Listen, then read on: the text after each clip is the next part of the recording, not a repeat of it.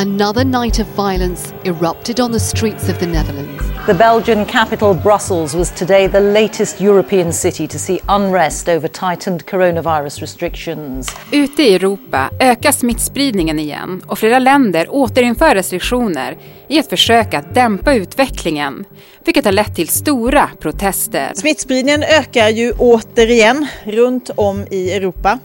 I Sverige har vi ännu inte nått en fjärde våg.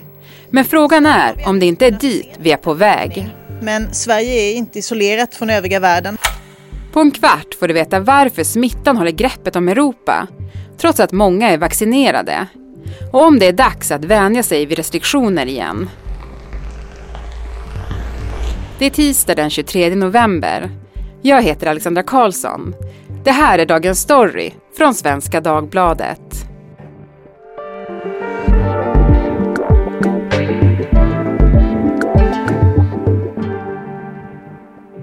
Therese Bergstedt, vetenskapsreporter här på Svenska Dagbladet.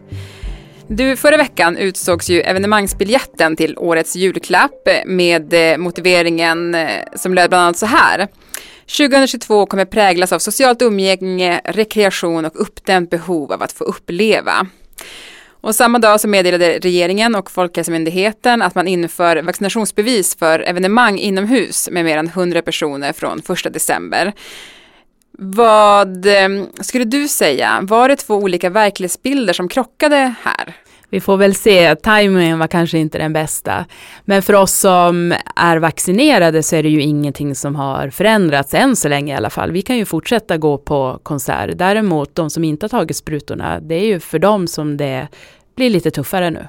Men med anledning av den kunskap vi nu har om utvecklingen i andra länder så delar regeringen Folkhälsomyndighetens bedömning att vaccinationsbevis behöver kunna användas även vid mindre allmänna sammankomster och offentliga tillställningar. Blev du förvånad över att de införde vaccinationsbevis? Ja, lite kanske, men det är ju inte helt oväntat. Det finns ju en risk att smittan kommer att öka nu i Sverige framöver. Det, det får vi ju se. Och vi ska återkomma till Sverige, men först tänkte jag att vi skulle blicka lite ut över Europa, för smittspridningen ökar ju i Europa och flera länder beskriver nu att de är inne i en fjärde våg. Hur illa ser det ut egentligen? Ja, men fallen har ju ökat i Europa. Samtidigt ska man ju säga det att länderna testar på lite olika sätt, så det är svårt att få en korrekt bild av, av läget. Men enligt Europeiska smittskyddsinstitutets statistik så ser man ju att kurvan går uppåt igen.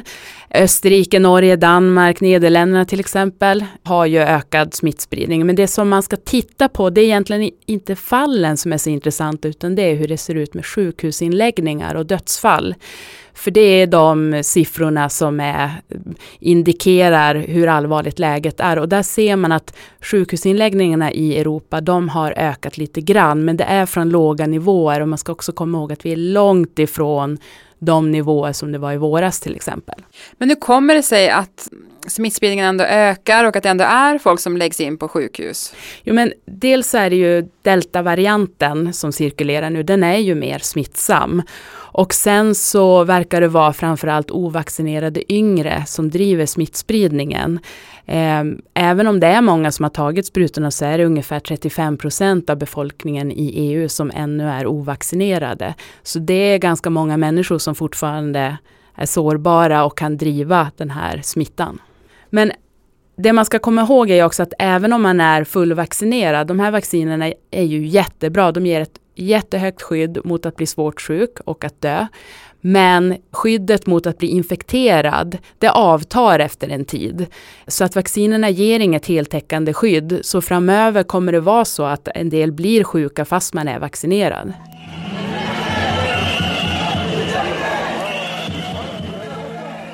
Ute i Europa stänger nu länder ner och återinför restriktioner i ett försök att dämpa smittspridningen.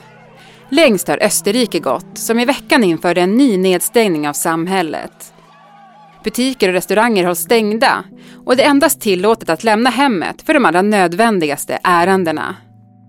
Österrike planerar också, som första land i Europa, att införa ett lagstadgat vaccinkrav från och med februari nästa år. Det innebär att den som inte vaccinerar sig kan riskera höga böter eller fängelse. Everyone in Austria must be vaccinated whether they like it or not. Vaccinkravet tillsammans med de nya restriktionerna har skapat stora protester. I helgen samlades 35 000 människor i centrala Wien för att demonstrera.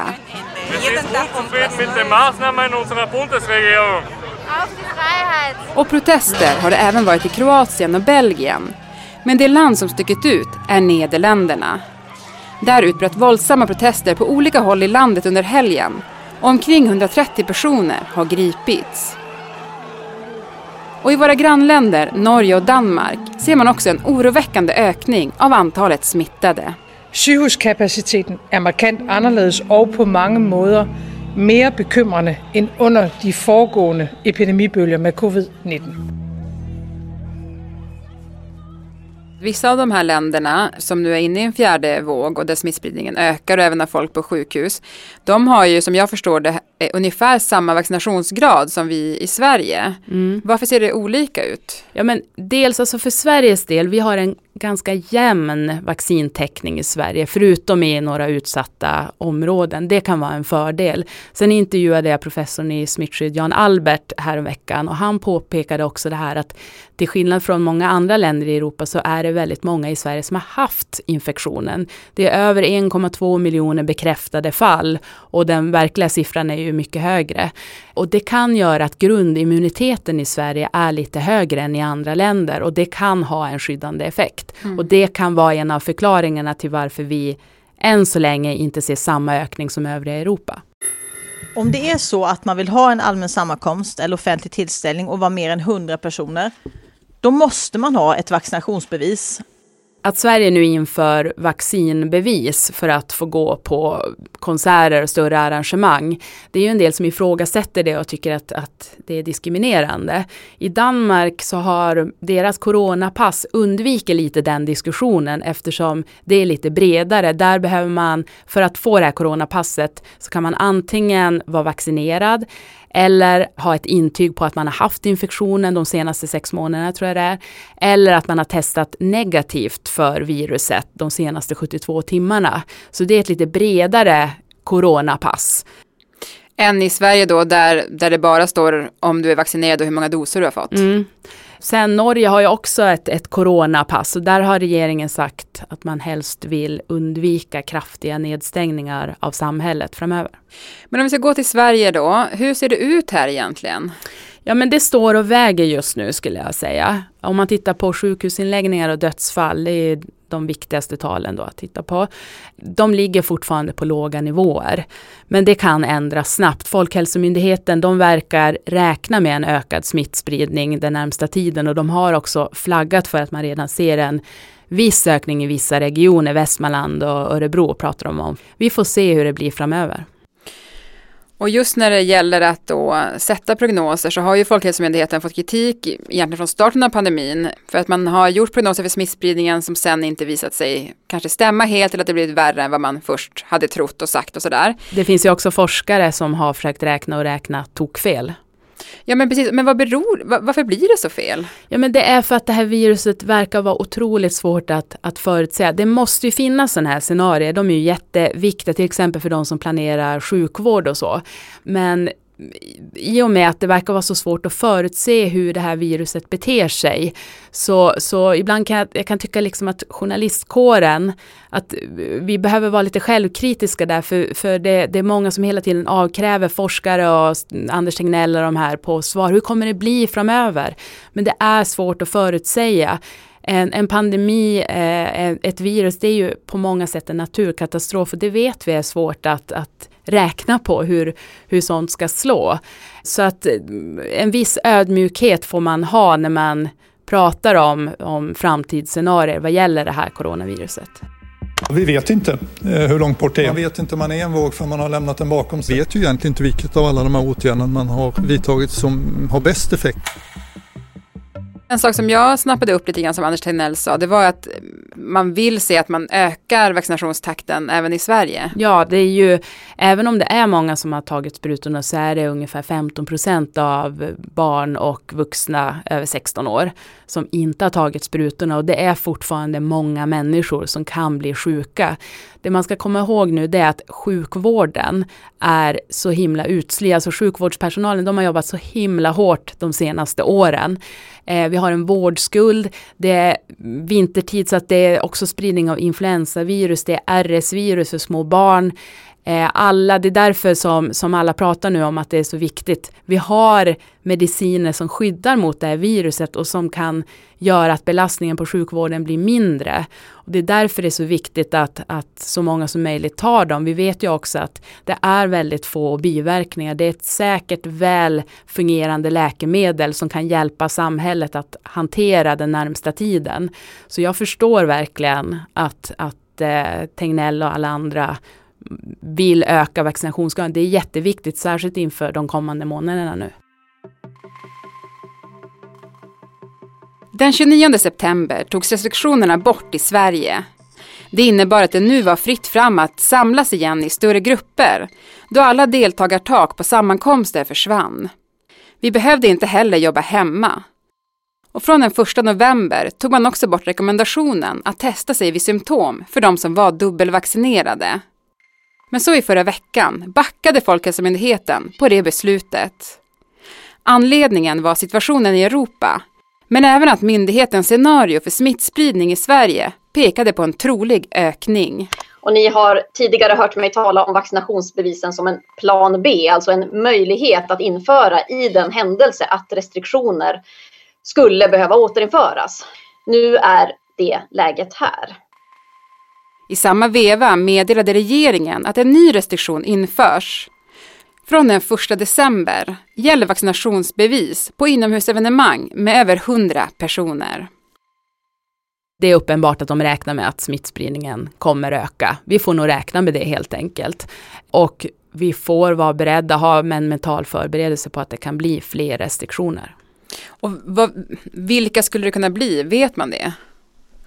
Alltså ja, det... och det är jättesvårt. Nej, men det, det, kan ju bli hemarbete igen. Det kan bli att man begränsar antalet som får samlas på, på offentliga platser, arrangemang och så vidare.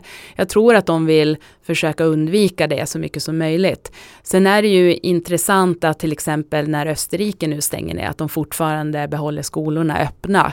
Det har man ju lärt sig under den här pandemin att barn ska gå i skolan. Men vad är det som kommer avgöra om det blir en fjärde våg i Sverige? Ja, men det är många olika faktorer som sagt. Det viktigaste nu är att se till att de som inte är vaccinerade, att de tar sprutorna. Och att man också fortsätter med arbetet att ge äldre en tredje dos. Men till sist, Therese, tänkte jag fråga dig det här som jag har funderat mycket själv på. Kommer corona aldrig att försvinna? Tyvärr inte, verkar det som. Men ända, det finns ju fyra coronavirus som cirkulerar som orsakar förkylningar varje år. Och ända sedan den här pandemin bröt ut så har experter sagt att, att det här nya viruset är på väg att bli det femte förkylningsviruset. Där är vi inte än. Men det här viruset kommer vi ha nu, det kommer inte försvinna utan det kommer lägga sig i omloppsbana och dyka upp då under vintern och orsaka vanliga förkylningar framöver. Förhoppningsvis så, så kommer det bli mindre elakt. Det kan ju bli att, att viruset muterar men förhoppningsvis så kommer det bli mindre elakt med tiden. Mm. Tack Therese Bergstedt för att du var med i Dagens Story. Tack. Dagens program producerades av Daniel Persson Mora. Redaktör var Teresa Stenler von Matern. Och jag heter Alexandra Karlsson. Vill du kontakta oss så mejla till dagensstory.svd.se.